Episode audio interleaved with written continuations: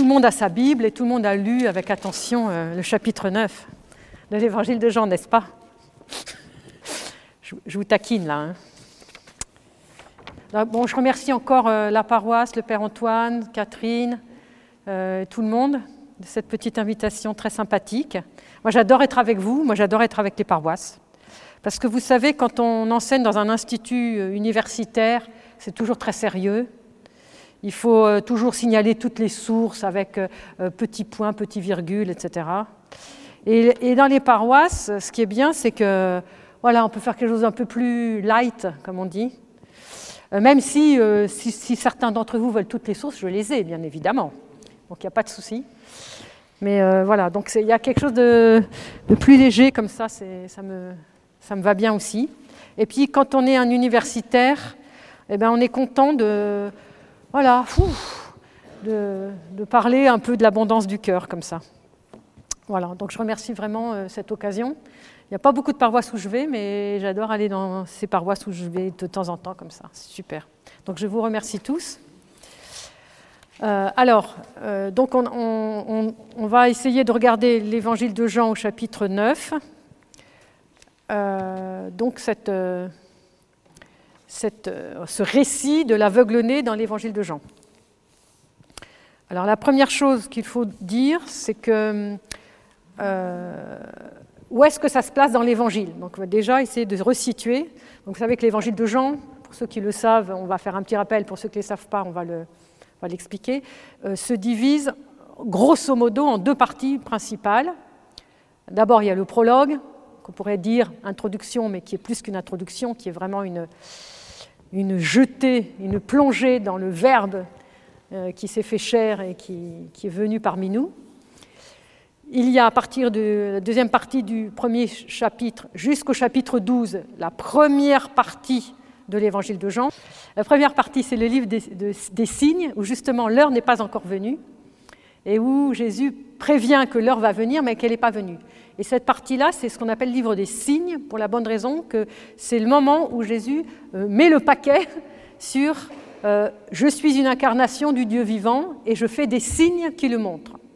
Et le mot en grec pour dire signe, c'est séméion, euh, qui est le seul mot pour parler de tout ce qui est de l'ordre du miracle chez Saint Jean. Il n'y a jamais le mot miracle chez Jean, au cas où vous ne le sauriez pas. Le mot miracle, en grec se dit dynamis, donc la, dynamique. Euh, voilà. Euh, et pourquoi, euh, pourquoi Jean ne dit jamais le mot miracle? Parce que le mot miracle, ça fait un peu miraculeux, et puis on tombe toujours dans... Vous savez, nous, les orthodoxes, les miracles, c'est pas trop notre, affaire. Nous, c'est la foi, quoi. Hein, et cette idée, c'est ça, c'est que Dieu fait signe à travers bah, ses guérisons, les résurrections de Lazare, etc. Il fait signe parce que chaque chose qui est de l'ordre miraculeux, si on peut dire, est en fait un sens, et un sens qui va plus loin que le miracle. C'est ce qu'on va découvrir aussi avec l'aveugle-né. Donc c'est très important. Donc jusqu'au chapitre 12, livre des signes. Ensuite, du chapitre 12 ou 13, alors après les exégètes ne sont pas tous d'accord, mais on va dire, voilà, milieu du 12 ou euh, début du 13. Moi, je le mettrais plus au début du 13. Euh, nous avons la deuxième partie de l'évangile qu'on appelle le livre de l'heure, là pour le coup, parce que justement l'heure est arrivée. Et début du chapitre 13, Saint Jean dit, sachant, euh, l'évangéliste écrit, sachant que son heure était venue, euh, il, voilà, il, prit un linge, etc. Et c'est le début du lavement des pieds. Donc, donc Jésus entre dans son heure, d'ailleurs déjà un petit peu avant, au chapitre 12, où il y a la glorification du Fils euh, et la voix divine hein, du Père qui intervient au chapitre 12. Mais en tout cas, au chapitre 13, c'est sûr, on rentre dans la deuxième partie, qui se clôture par euh, chapitre 20 et 21, par la résurrection. Euh, voilà, qui est le chapitre 21 étant comme une sorte de conclusion, si on veut, puisque l'évangéliste dit bah, c'est celui, ce disciple que Jésus aimait, c'est lui qui témoigne de ces choses. Sachant aussi, très important, que le nom du disciple que Jésus aimait, dont on ne connaît pas le nom, euh, j'ai envie de dire euh, le petit nom, le nom propre, mais l'appellation disciple que Jésus aimait n'arrive qu'au chapitre 12. Nous n'avons jamais le disciple que Jésus aimait avant le chapitre 12. Donc ça c'est très important aussi à avoir en tête, euh, parce qu'on sent bien donc comment est construit cet évangile. Et donc le chapitre 9, qui est le chapitre de l'aveugle-né, Et, et donc un de ces signes que Jésus va faire depuis le premier signe qui, est celui de Cana. Cana. D'accord? Donc, à la fin de l'évangile de Cana, et c'était le premier signe que Jésus faisait. Donc, s'il parle du premier, c'est qu'il y en a d'autres. Hein, donc, euh, voilà. Donc, le, donc l'évangile de, de, l'aveugle-né, c'est un, un, des signes. Et vous savez qu'après l'aveugle-né, il y aura euh, euh, la, parabole du bon pasteur et du bon berger, et puis le signe ultime avant l'entrée dans le livre de l'heure, qui est la résurrection de Lazare et que nous connaissons bien puisque nous avons une fête euh, le samedi de Lazare avant l'entrée des rameaux. Voilà en gros pour la construction. Alors maintenant, ce récit de l'aveugle-né, euh, il, est construit avec sept unités. Alors la première unité, qui est le récit de la guérison de l'aveugle-né et le dialogue de Jésus avec les disciples, puisque ce récit euh, commence par un dialogue, on va le voir.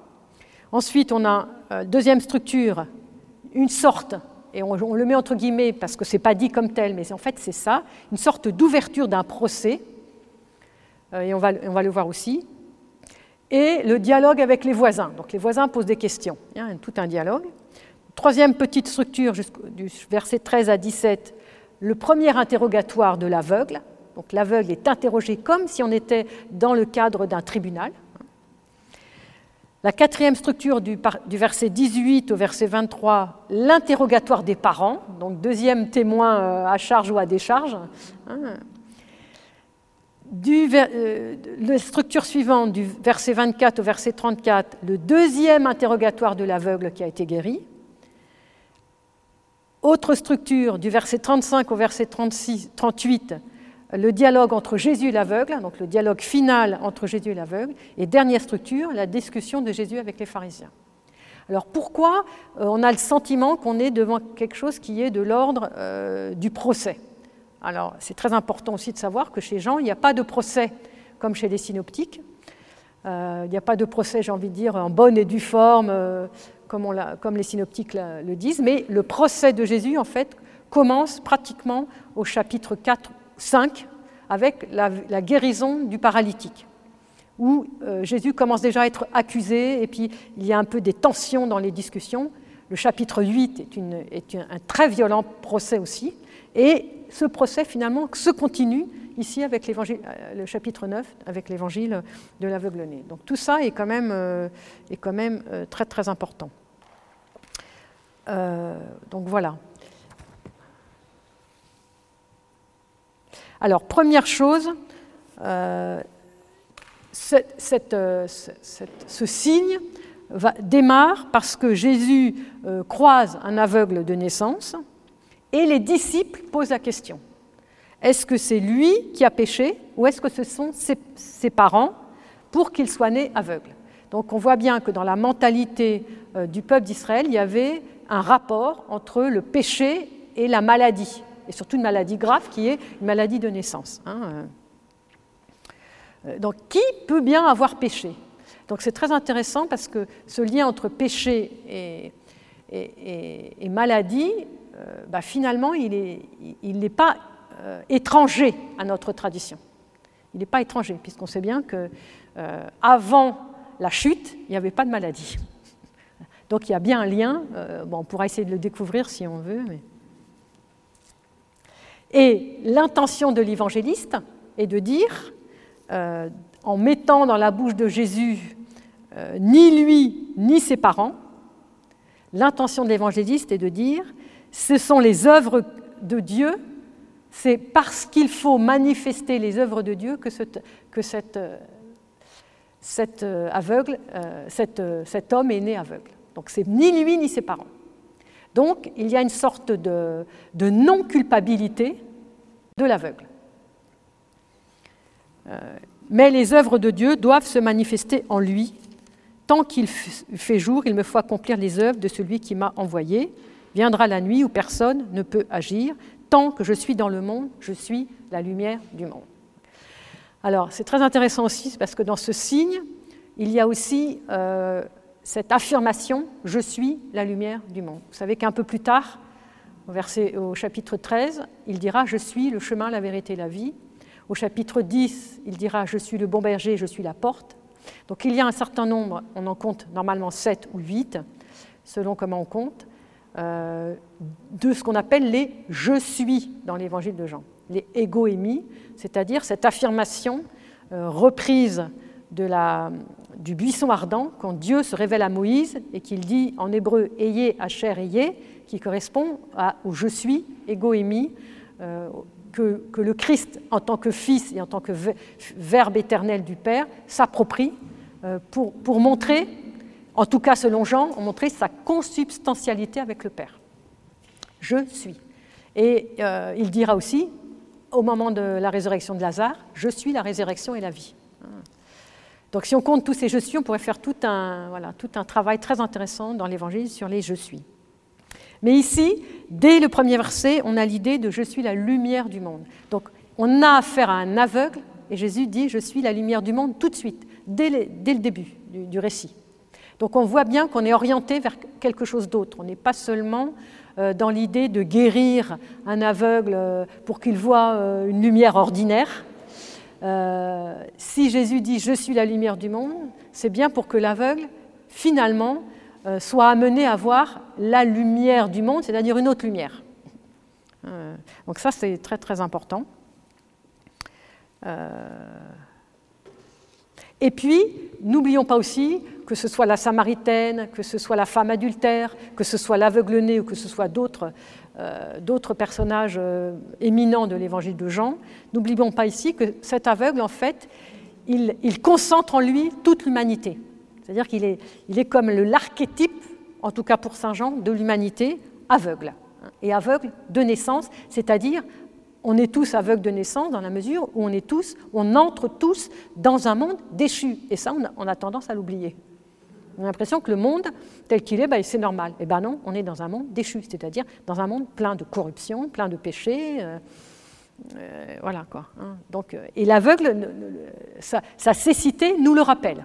C'est-à-dire, lui, il a une cécité physique, mais rappelez-vous que vous êtes dans un monde où la manière où vous voyez les choses, la manière où vous voyez les autres, vous voyez les événements, n'est pas la manière divine. Vous n'êtes pas encore suffisamment branché sur la lumière du monde pour voir à la manière divine les événements. Et dès qu'on râle, et dès qu'on se plaint de son mari, de sa femme, de son chef de, boulot, de son prêtre, dès qu'on se met à, râler de quelque chose, eh ben, c'est qu'on n'a pas regardé avec la lumière divine. Parce que je ne crois pas que Dieu râle euh, de, nous. Hein. Au contraire, il nous fait tout le temps miséricorde et il nous sauve. Bon, voilà. Euh, donc ça, c'est très important. Donc la condition native humaine, c'est la condition de la cécité. Hein. Mais attention, et c'est là où nous ne sommes pas augustiniens et que nous sommes bien euh, des byzantins et, de la tradition orthodoxe, nous ne sommes pas coupables de cette cécité de naissance. Hein. nous n'avons pas une tâche euh, de culpabilité à la naissance. Nous naissons purs à la naissance. Mais et bien justement, le péché originel dans la tradition orthodoxe n'est pas celui d'Augustin et n'est pas celui de la tradition latine. Alors on pourra en revenir à la fin éventuellement, et c'est très important parce qu'il est très différent. Quelle est la différence? C'est que nous ne sommes pas coupables, nous ne sommes pas, nous ne sommes pas porteurs d'un péché qui viendrait d'ailleurs et qui serait transmis de génération en génération. Nous entrons simplement dans un monde qui est corrompu, dans un monde où il y a la mort et la maladie. Donc nous sommes solidaires en entrant dans ce monde, mais nous, en tant qu'enfants, en tant que nouveau-nés, nous sommes pur, absolument pur. ça, c'est capital. Hein. Il faut bien l'intégrer parce que dans le monde occidental dans lequel on est, on a du mal à. Ben oui, mais ça, c'est chez les Occidentaux, normalement. Normalement, on devrait euh, mieux comprendre notre tradition en sachant que le, monde est, est, corrompu, mais, mais, il a, mais, nous ne sommes pas porteurs d'un péché originel. Voilà. Nous, nous, entrons dans un monde qui, qui nous qui, nous fait une, il y a une sorte de propension, puisque les enfants, c'est des imitateurs. Donc s'ils naissent dans une famille de bandits, bah, ils vont devenir bandits. S'ils naissent dans une famille de saints, ils vont devenir saints. Et il se trouve que le monde, bah, il n'est pas, pas, saint à 100%, quoi. loin de là. Et donc, on va imiter eh ben, les, passions de nos parents, de nos grands-parents, de, tous ceux qui nous entourent. Et c'est pour ça que nous, petit à petit, nous absorbons quelque chose de ce monde corrompu. Mais au départ, on pourrait toujours dire non au péché qui, arrive vers nous, si on, peut dire. Voilà, comme Marie. On est comme Marie, comme la mère de Dieu, hein, qui, elle, a toujours dit non et qui a toujours euh, refusé la tentation d'être euh, en désobéissance avec, Dieu, avec le Père. Hein. Alors, euh, donc, qu'est-ce que fait Jésus? Donc, vous savez que pour guérir l'aveugle, il crache sur le sol et il fait de la boue et il met de la boue euh, sur les yeux de l'aveugle. Alors vous savez que dans les icônes, et nous avons ici une iconographe qui nous confirmera, euh, en fait il n'a même pas Dieu. Il a des trous, il, a des orbites comme ça, c'est des trous, mais il n'a même pas Dieu. Et, euh, et donc ça montre qu'il y a quelque chose qui s'enfonce dans les, yeux de l'aveugle, où il n'y a pas Dieu, et, on se dit, mais attends, Jésus il met de la boue, c'est-à-dire qu'il remet du sale du sale et puis du, de l'obscur sur quelque chose déjà, sur un aveugle qui voit déjà rien. Quoi. On se dit, mais c'est complètement absurde. Quoi. Et donc, c'est extraordinaire parce que ça montre bien que euh, on n'est pas dans une sorte de guérison où, avec, vous savez, les choses un peu miraculeuses, avec des, paroles un peu bizarres, euh, ou, que sais-je. Il met de la boue. Donc, il, il, ajoute du noir à déjà du noir. Donc ça, c'est quand même... Et cette boue, qu'est-ce que c'est évidemment hein, On le sait bien, c'est le, rappel de ce qui s'est passé au premier jour quand euh, Dieu façonne Adam avec de la glaise du sol. Et donc il y a toute une, il y a toute une réminiscence très profonde de la création d'Adam. Il est en train de recréer cet homme euh, de manière à en faire un homme nouveau, un homme nouveau. Donc il y a toute cette symbolique euh, aussi, derrière, il y a probablement aussi Saint Paul. Euh, rejetez votre homme ancien et revêtez, l'homme nouveau. Et, euh, là, euh, ce signe de Jésus montre que, c'est possible, d'autant qu'il vient de dire à l'instant Je suis la lumière du monde. Donc c'est parce qu'on est attiré, par une lumière qu'on va petit à petit se défaire de ce vieil homme. Et grâce à cette lumière qui vient à nous, on va revêtir petit à petit, euh, par la cesse, par la vie de l'Église, enfin on le sait bien, euh, l'homme nouveau. Et alors, après, donc il fait, de la boue et il va lui dire, il va euh, l'envoyer en disant Va te laver à la piscine de Siloé. Et Saint Jean, l'évangéliste, nous, nous, explique ce que c'est que Siloé, Shiloach en hébreu c'est euh, l'envoyer. Donc Shiloach, c'est l'envoyer. Alors tout à l'heure, si j'ai un peu de temps, j'essaierai de vous prendre un peu de temps pour vous expliquer l'importance de cette piscine qui est, capitale dans la, tradition juive et la manière dont elle était vue et pensée. Parce que je peux vous dire que euh, cet évangile, il s'adresse, il est vraiment très imprégné, très imbibé de cette propre tradition euh, d'Israël, euh, au point que plus on va creuser vers la tradition d'Israël, mieux on va le comprendre. Donc, il va se laver et il revient euh, pour, en y voyant clair. Et à ce moment-là, donc on a deux petites choses un peu d'humour après, euh, deux petites euh, interrogations. Les voisins qu'il avait vu mendier disaient Mais n'est-ce pas celui qui mendiait là assis? Donc, déjà, première interrogation des, voisins. Et d'autres disent Non, non, il lui ressemble. Donc, donc il y a déjà un partage. un partage, bon, c'est lui, c'est pas lui, bon, il lui ressemble. Mais lui disait C'est bien moi, et il le questionne. Premier interrogatoire euh, de l'aveugle. Comment tes yeux se sont-ils ouverts? Il répondit L'homme qu'on qu appelle Jésus, donc s'il parle en hébreu, j'imagine, l'homme qu'on appelle Yeshua, c'est-à-dire l'homme qu'on appelle sauveur, salut. L'homme qu'on appelle salut. L'homme qu'on appelle Jésus a fait de la boue, il l'a étendue sur mes yeux, il m'a dit Va te laver au, au bassin de Siloé. J'y suis allé, je me suis lavé et je vois. Où est cet homme? Je ne sais pas. Euh, je ne sais pas. Et donc, ce, ce, groupe de personnes autour de lui, les voisins et les autres, ils amènent l'ancien aveugle aux pharisiens. Voilà. Donc, premier interrogatoire, c'est avec des gens ordinaires de la rue, on pourrait dire. Et deuxième interrogatoire, il va, on l'amène aux pharisiens des nerfs de dire on ne comprend rien à cette histoire, c'est très bizarre, on n'a jamais vu ça. Euh, est-ce que c'est lui, est-ce que c'est pas lui? Il faut qu'on vérifie un peu les choses. Et c'est là où on voit qu'on entre dans quelque chose qui est, j'ai envie dire, communautaire, puisqu'il s'agit des pharisiens, et qu'on entre aussi dans cet interrogatoire qui, qui ressemble à quelque chose de l'ordre du procès. Et qu'est-ce que disent euh, les pharisiens? Euh, Eh bien, euh, c'était un jour de sabbat, donc c'est le, narrateur, c'était un jour de sabbat que Jésus avait fait de la boue et ouvert les yeux de l'aveugle. Les pharisiens à leur tour lui demandèrent comment il avait recouvré la vue. Il m'a mis de la boue sur les yeux, je me suis lavé et je vois. Donc il redit la même chose. Certains pharisiens dirent alors, cet homme n'observe pas le sabbat, il n'est donc pas l'envoyé de Dieu.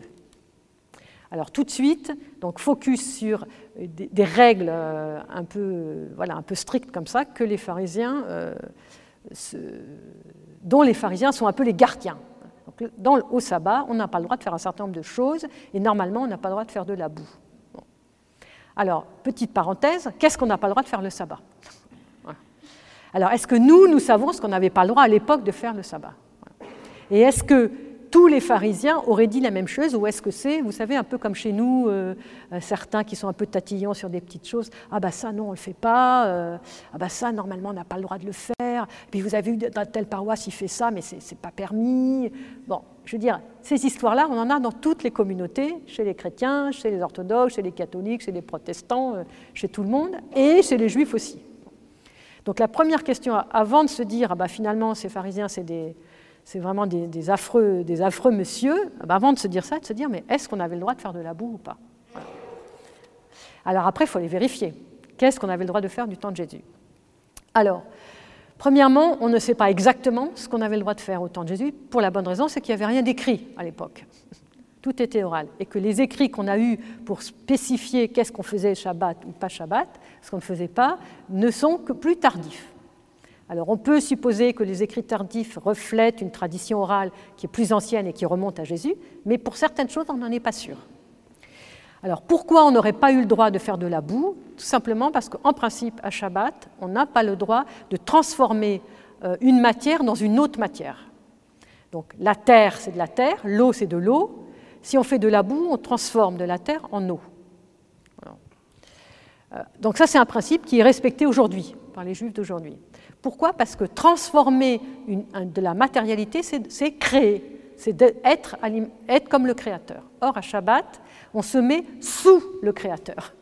Et donc, on ne, copie pas les gestes qu'il fait, simplement pour ne pas être à l'égal du Créateur, et aussi pour respecter le fait que le Créateur lui-même a fait le Shabbat en se retirant le septième jour, et que donc l'homme imite son créateur en se retirant de tout ce qui est de l'œuvre de création. Donc de ce point de vue-là, euh, on pourrait comprendre éventuellement euh, voilà, que ce n'était pas autorisé. Maintenant, euh, il y avait des dérogations, et il y a toute une jurisprudence très complexe, on, va, passer rapidement là-dessus parce que sinon on va finir par faire un cours de Talmud et je voudrais vous éviter cela mais simplement pour dire que, euh, bon, voilà, c'est une question qui peut rester en suspens aussi, pour nous. Donc, mais ce qui est important, c'est que les pharisiens disent, parce qu'ils n'observent pas le Shabbat, euh, alors il n'est pas l'envoyé de Dieu. Et donc toute la question, c'est est-ce que c'était vraiment une torsion par rapport au Shabbat ou pas? Donc certains vont dire oui, certains vont dire non.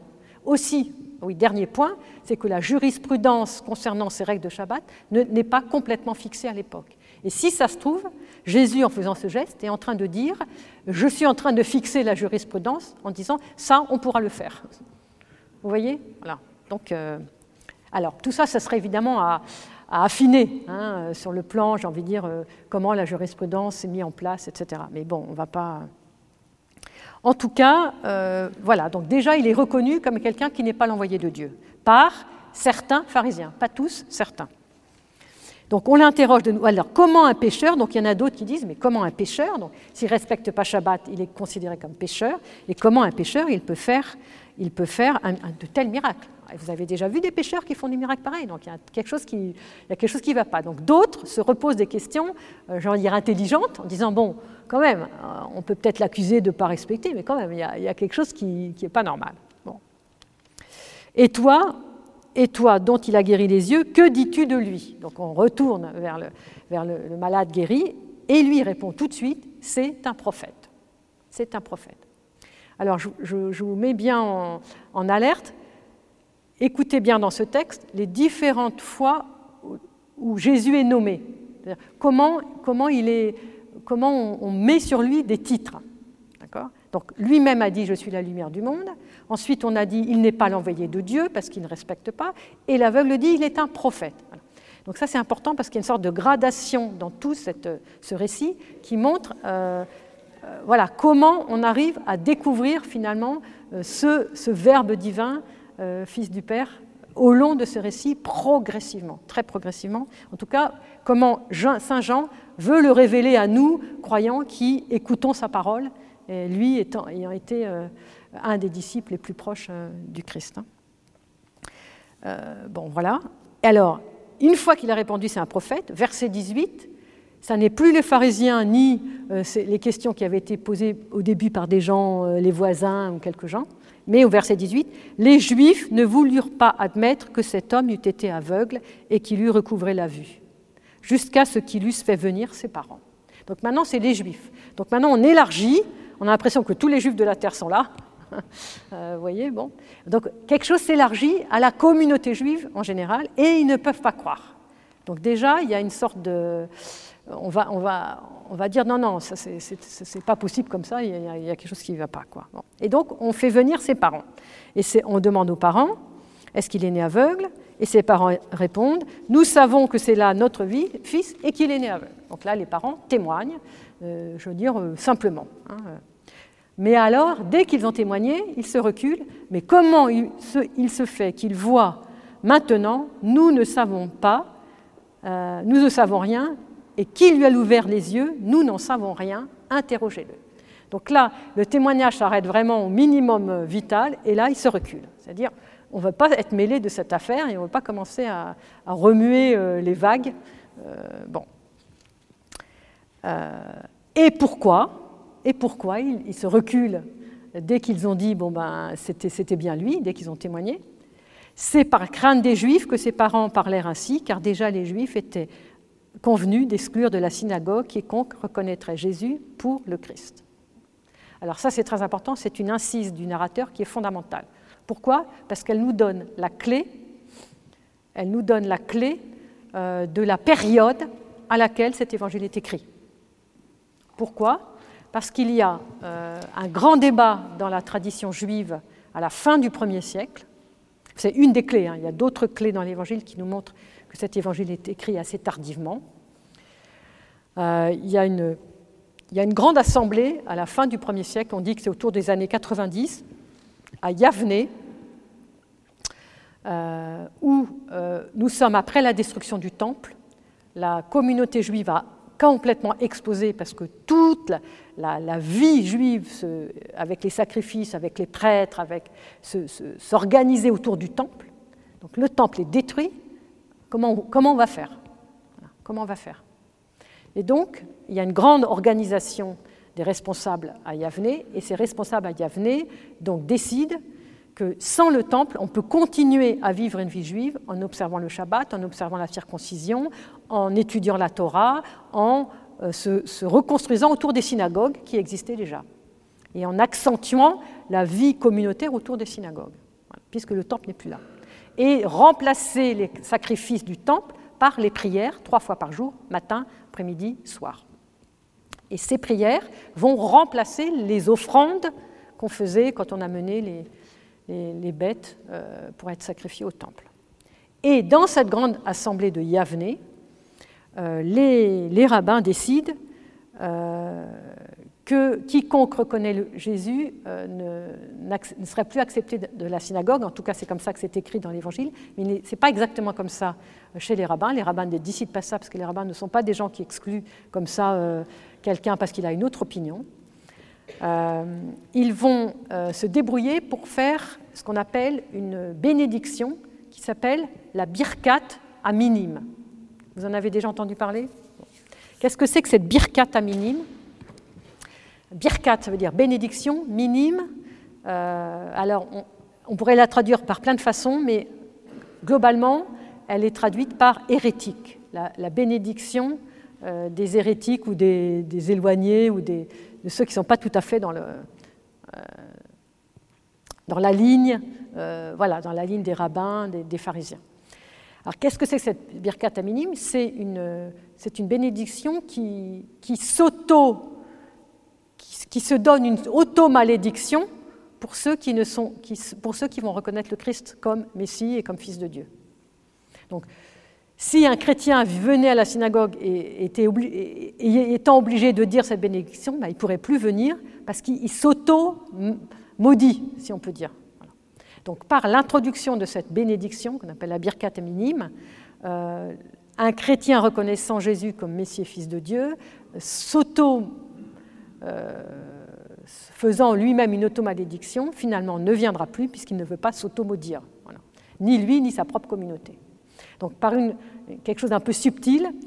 et c'est à cette période que les rabbins vont introduire euh, ce qu'on appelle la 19e bénédiction, euh, la birkat à minime, qui est une histoire un peu complexe. Donc on ne va pas rentrer là-dedans, mais c'est juste pour que vous sachiez que c'est à ce moment-là qu'elle a été introduite, parce que cette, cette reconnaissance par certains du peuple juif d'un homme qui s'appelle Jésus de Nazareth en tant que Messie était euh, impensable pour la grande majorité des Juifs euh, euh, de, l'époque, parce qu'ils ne pouvaient pas reconnaître en, Jésus de Nazareth le Messie pour différentes raisons, et notamment il ne correspondait pas à aucun des schémas messianiques euh, du peuple d'Israël.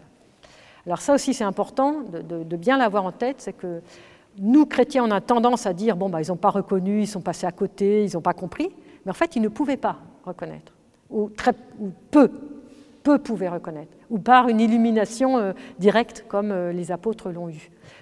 Parce que, euh, je veux dire, nous, par exemple, on a un schéma du retour du Christ. Le Christ, on, a une idée, même si elle n'est pas forcément extrêmement précise, comment le Christ va se manifester à son retour, et on, et on suppose qu'on va le reconnaître. Mais imaginez qu'on ne le reconnaisse pas. Est-ce que ce sera notre faute? À cause du fait qu'on a un schéma. Voyez? Et ben, eux, ils ont un schéma, et, Jésus ne correspond pas à ce schéma. Donc, ben, on peut comprendre. on n'excuse rien, on n'est pas là pour euh, être d'accord ou pas d'accord, mais voilà, il se trouve que c'est comme ça. Et que cette, euh, non-reconnaissance des maîtres du judaïsme de l'époque jusqu'aujourd'hui est peut-être une chance pour l'Église de, pouvoir toujours se raccrocher à ses racines. C'est-à-dire que, comme dit Saint Paul, si c'est dans le plan de Dieu que ce peuple dure jusqu'à la fin des temps, euh, c'est parce que nos racines, on en a besoin encore aujourd'hui à côté de nous pour ne pas perdre de vue un certain nombre d'éléments, dont un monothéisme pur. Un monothéisme pur. Alors là, on pourra en discuter aussi. Euh, ça fait partie des choses dans lesquelles on réfléchit dans notre association. Euh, mais il me semble que, voilà, ça, peut, ça, peut, faire partie de, nos réflexions. Alors, continuons. Et donc, à partir du moment où où, les parents donc, euh, disent, disent bah, interrogez-le. Euh, pour la seconde fois, les pharisiens firent comparaître l'ancien aveugle et lui dirent Rends gloire à Dieu. Nous savons que cet homme est un pécheur. Donc, vous voyez, les pharisiens au départ, bah, ils questionnaient, ils étaient assez bienveillants. Et puis tout d'un coup, bah, nous, on sait que c'est un pécheur parce qu'en fait, nous, on a décidé de voir qu'il ne respecte pas le Shabbat, donc c'est un pécheur, donc voilà, donc, donc la, j'ai envie de dire la, non, le non, la non-bienveillance et le non-respect de certains pharisiens, encore une fois, ce n'est pas tout le monde, hein, c'est ceux qui sont là en présence, eh bien, euh, va, va, montrer, euh, même en interrogeant l'aveugle, qui lui semble plutôt bienveillant, puisqu'il a dit c'est un prophète, euh, ils disent, bah non, rends gloire à Dieu, nous, nous savons que c'est... Donc nous savons et ce nous savons, il est intéressant parce que je ne sais pas si vous vous souvenez, au chapitre 3, Nicodème, il est arrivé voir Jésus en disant Nous, nous savons. Donc celui qui sait, finalement, c'est celui qui sait le moins ou qui, est le plus, qui va vers un certain aveuglement. Et moi, ça me rappelle tout de suite quelque chose de très important dans notre propre théologie ascétique. Tous nos pères disent Ne te fais pas confiance à toi-même. Fais confiance à ton Père spirituel. Toi, tu ne sais pas grand-chose sur toi-même, quoi, ni sur les événements. Regarde, écoute un plus ancien que toi qui va, t'aider à, ouvrir l'oreille et les yeux pour... Euh, voilà. Et donc ça, il y a quelque chose de très fort. Et finalement, cet évangile, il est écrit pour nous. Donc ce nous savons, on peut, on peut s'y reconnaître. Hein. Je ne sais, répondit cet homme, si cet homme est un pécheur. Ce que je sais, c'est que j'étais aveugle et que maintenant je vois. Donc l'aveugle, il se, voilà, il se, euh, il n'entre pas dans le jugement, c'est-à-dire qu'il a entendu le jugement des pharisiens, mais lui, il n'y entre pas. Moi, je ne sais pas si c'est un pécheur, mais ce que je sais, c'est qu'il euh, m'a guéri, quoi. Hein. Et alors là, ce qui est très intéressant, c'est que euh, deuxième interrogatoire. Donc les pharisiens reviennent, enfin les pharisiens et les juifs, parce que là on, voit bien qu'il y a un mélange entre, les deux groupes. Il lui dit encore une fois Que t'a-t-il fait? Comment t'a-t-il ouvert les yeux?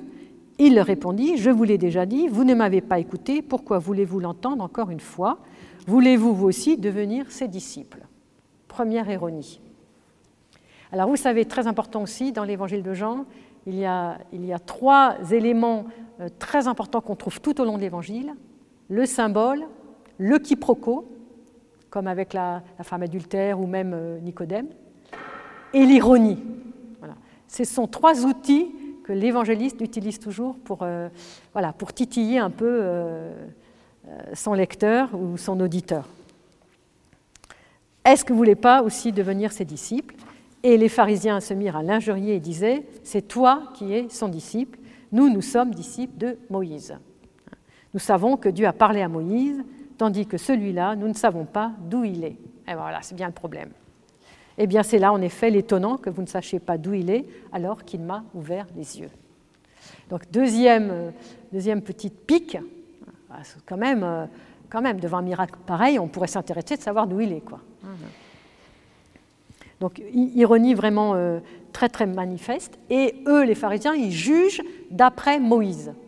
Donc ils sont bien dans la loi de Moïse, ils jugent d'après Moïse. Euh, et qu'est-ce qu'ils répondent? Dieu, euh, c'est là en effet étonnant que vous ne sachiez pas d'où il est. Dieu, nous le savons, n'exauce pas les pécheurs, mais si un homme est plein de piété et fait sa volonté, Dieu l'exauce. Donc on voit bien que l'aveugle, il, a, compris quelque chose déjà à travers le signe. Il a, en plus de l'aspect miraculeux, il a compris quelque chose de la personne de Jésus. Bah, il ne pourrait pas être exaucé s'il ne faisait pas la volonté divine. Euh, Jamais on a entendu dire que quelqu'un a ouvert les yeux d'un aveugle de naissance. Donc jamais. Donc ça s'est jamais produit. Donc là, il y a un signe qui est fort. Hein. Si cet homme n'était pas de Dieu, il ne pourrait rien faire. Alors, eux de riposter, tu n'es que péché depuis ta naissance. Donc on retourne à la question initiale des disciples, au milieu du, texte, où il disait, mais alors c'est lui qui a péché ou ses parents? Mais toi, tu n'es que péché, puisque tu es déjà né avec une infirmité qui est le signe du péché, puisqu'on l'a vu, euh, on entre dans un monde corrompu et on y entre dès la conception de, dès, sa propre conception, puisqu'on est déjà dans le ventre de notre mère, on est déjà porté dans un monde corrompu et, un monde pécheur. Et tu viens nous faire la leçon alors que tu n'es que péché, et ils le jetèrent dehors. Donc ça, c'est très important aussi. Le jetèrent dehors, on a l'impression qu'il est jeté hors de la synagogue.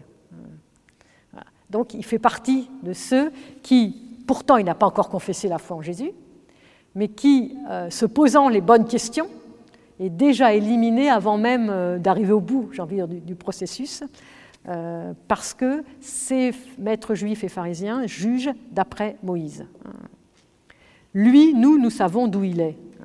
Donc à partir du moment où il juge d'après Moïse et que lui, euh, nous savons d'où il est, c'est-à-dire bah, nous on sait qu'on c'est un pécheur, eh bien, on est, ces pharisiens sont, dans le jugement en jugeant d'après leur propre euh, optique. À partir du verset 35, Jésus apprend qu'on l'a expulsé euh, et il lui dit, autre titre, crois-tu au Fils de l'homme? Donc on a encore un autre titre du Christ. Euh, alors on avait fait tout, un travail une fois hein, sur le Fils de l'homme, d'ailleurs il est en ligne, donc on peut le regarder.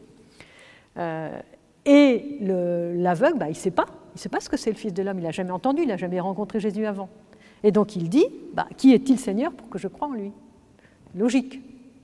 Et Jésus lui dit, tu le vois, c'est lui-même qui te parle. Et à ce moment-là, il dit, je crois, Seigneur. Donc là, on a la première action euh, verbale de la foi de, cet aveugle, je crois. Je crois dans celui qui est le Fils de l'homme, puisque c'est celui qui te parle. Et il ne dit pas je crois dans le Fils de l'homme, il dit je crois Seigneur. Donc vous voyez déjà tous les titres, euh, le prophète, le Fils de l'homme, le Seigneur. Euh,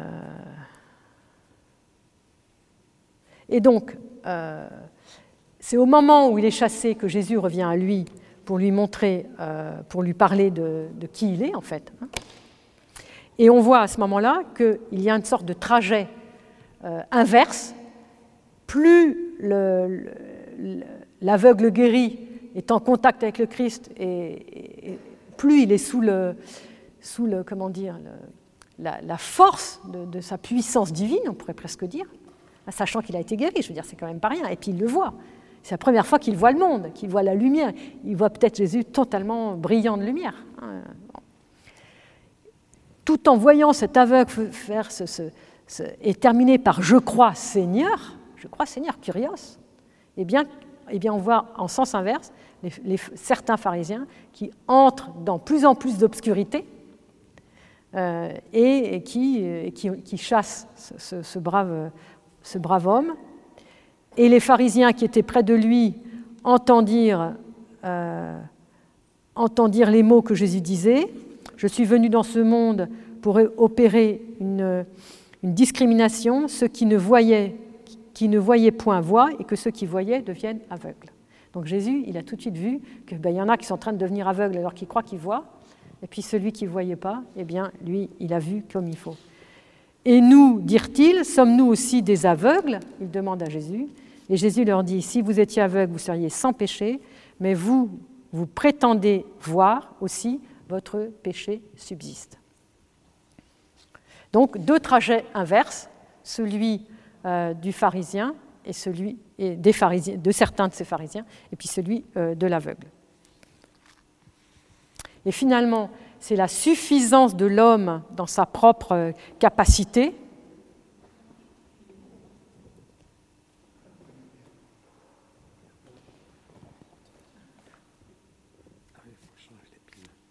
Ah, je peux continuer quand même, vous m'entendez?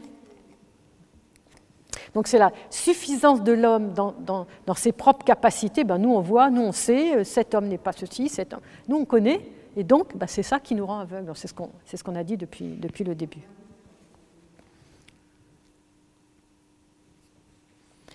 Mais alors la, la problématique est la suivante, c'est quelles étaient les lumières auxquelles les pharisiens se fiaient à cette époque? Si c'est la, la loi révélée par Moïse, c'est la loi divine.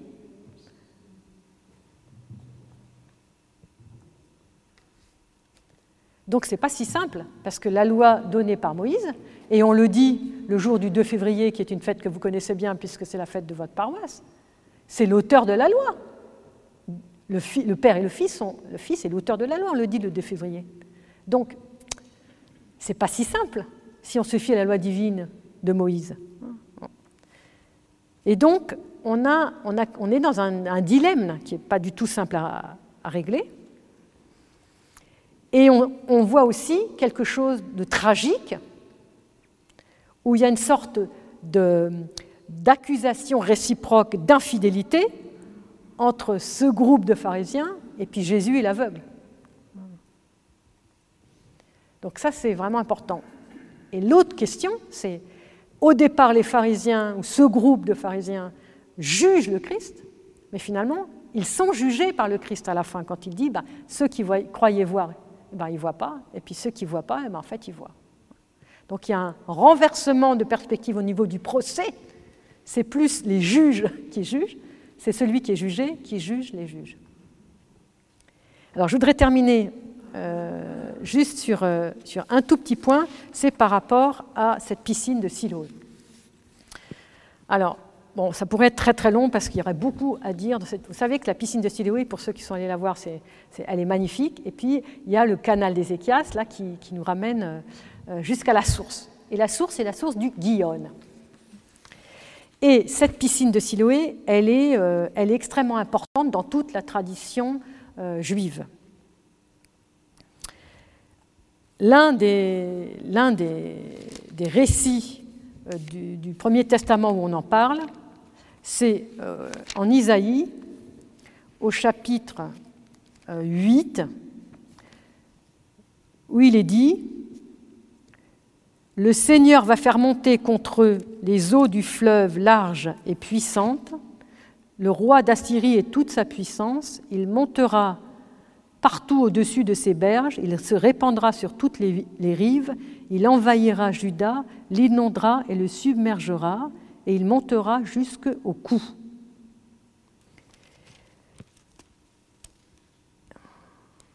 Alors c'est bizarre parce que dans cette traduction-là, je n'ai pas euh, euh, la mention d'Isaïe. Euh, alors peut-être j'ai pas la bonne référence, mais le texte dit parce que ce peuple refuse les eaux de Siloé qui coulent paisiblement et qu'il se réjouit ou tremble devant Racine et le fils de Rémaliaou, le Seigneur fera montrer contre eux les eaux puissantes et profondes du fleuve, le roi d'Assour et toute sa gloire.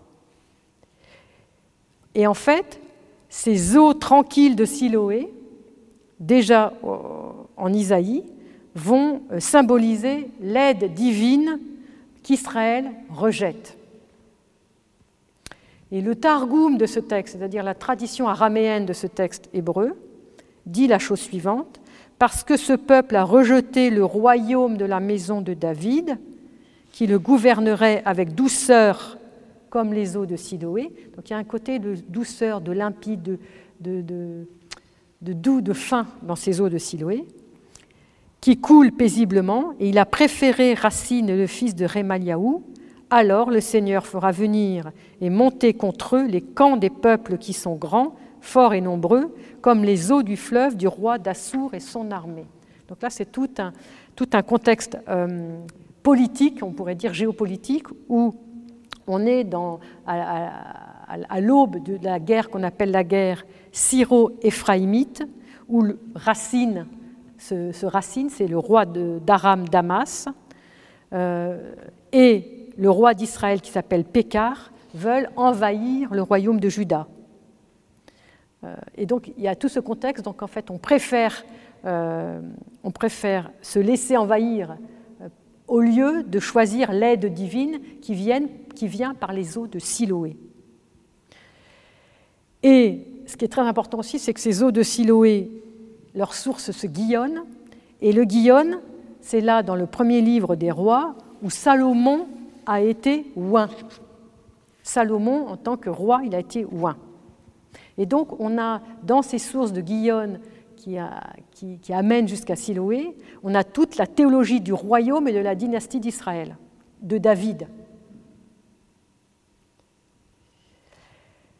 Et puis, dans les eaux de Siloé, on a aussi un arrière-fond qui est toute la fête de Sukkot, euh, où, vous savez, on remontait donc le, 8, alors là c'est pareil, euh, il y a euh, dans une des conférences en ligne, c'est même la première, conférence où je parle beaucoup de cette fête de Sukkot et où j'explique que euh, le huitième jour de la fête, donc le jour de Hoshana Rabbah, le peuple entier, avec des flambeaux, montait de l'eau de la piscine de Siloé jusqu'au temple.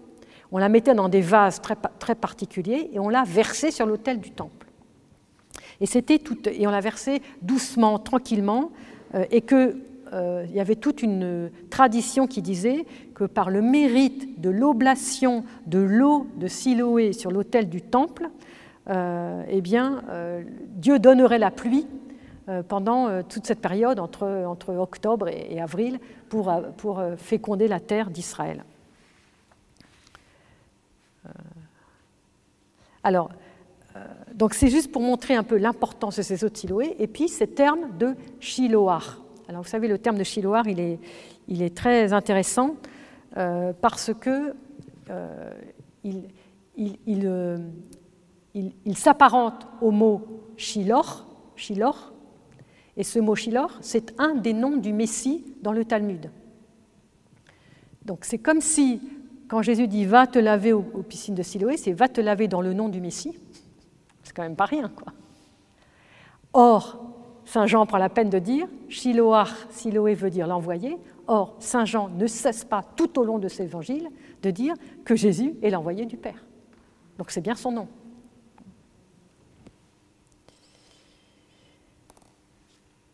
Et en plus, toute la tradition juive va définir euh, les eaux de Siloé comme les eaux de la création.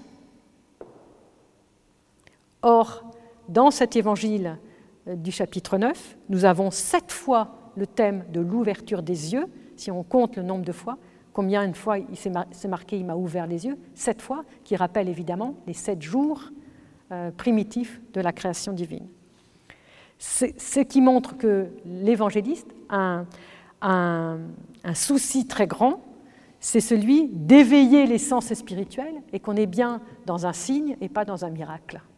Et qu'il s'agit de comprendre une totalité, pas seulement le truc un peu miraculeux, bon ça y est, on a ouvert les yeux, euh, c'est qu'est-ce que c'est la foi, qu'est-ce que c'est le péché, le péché, euh, est-ce qu'il y a un rapport entre la maladie et le péché, donc il y a tout, Qu'est-ce que c'est ces eaux purificatrices? Parce qu'en plus, les eaux de, Siloé, elles sont purificatrices dans la tradition juive. Elles purifient. Euh, bon, voilà, je ne vais pas en dire plus là-dessus parce qu'il y aurait beaucoup à dire. Il y a des pages et des pages dans le, Midrash et le Targum sur, euh, sur ces eaux de Siloé.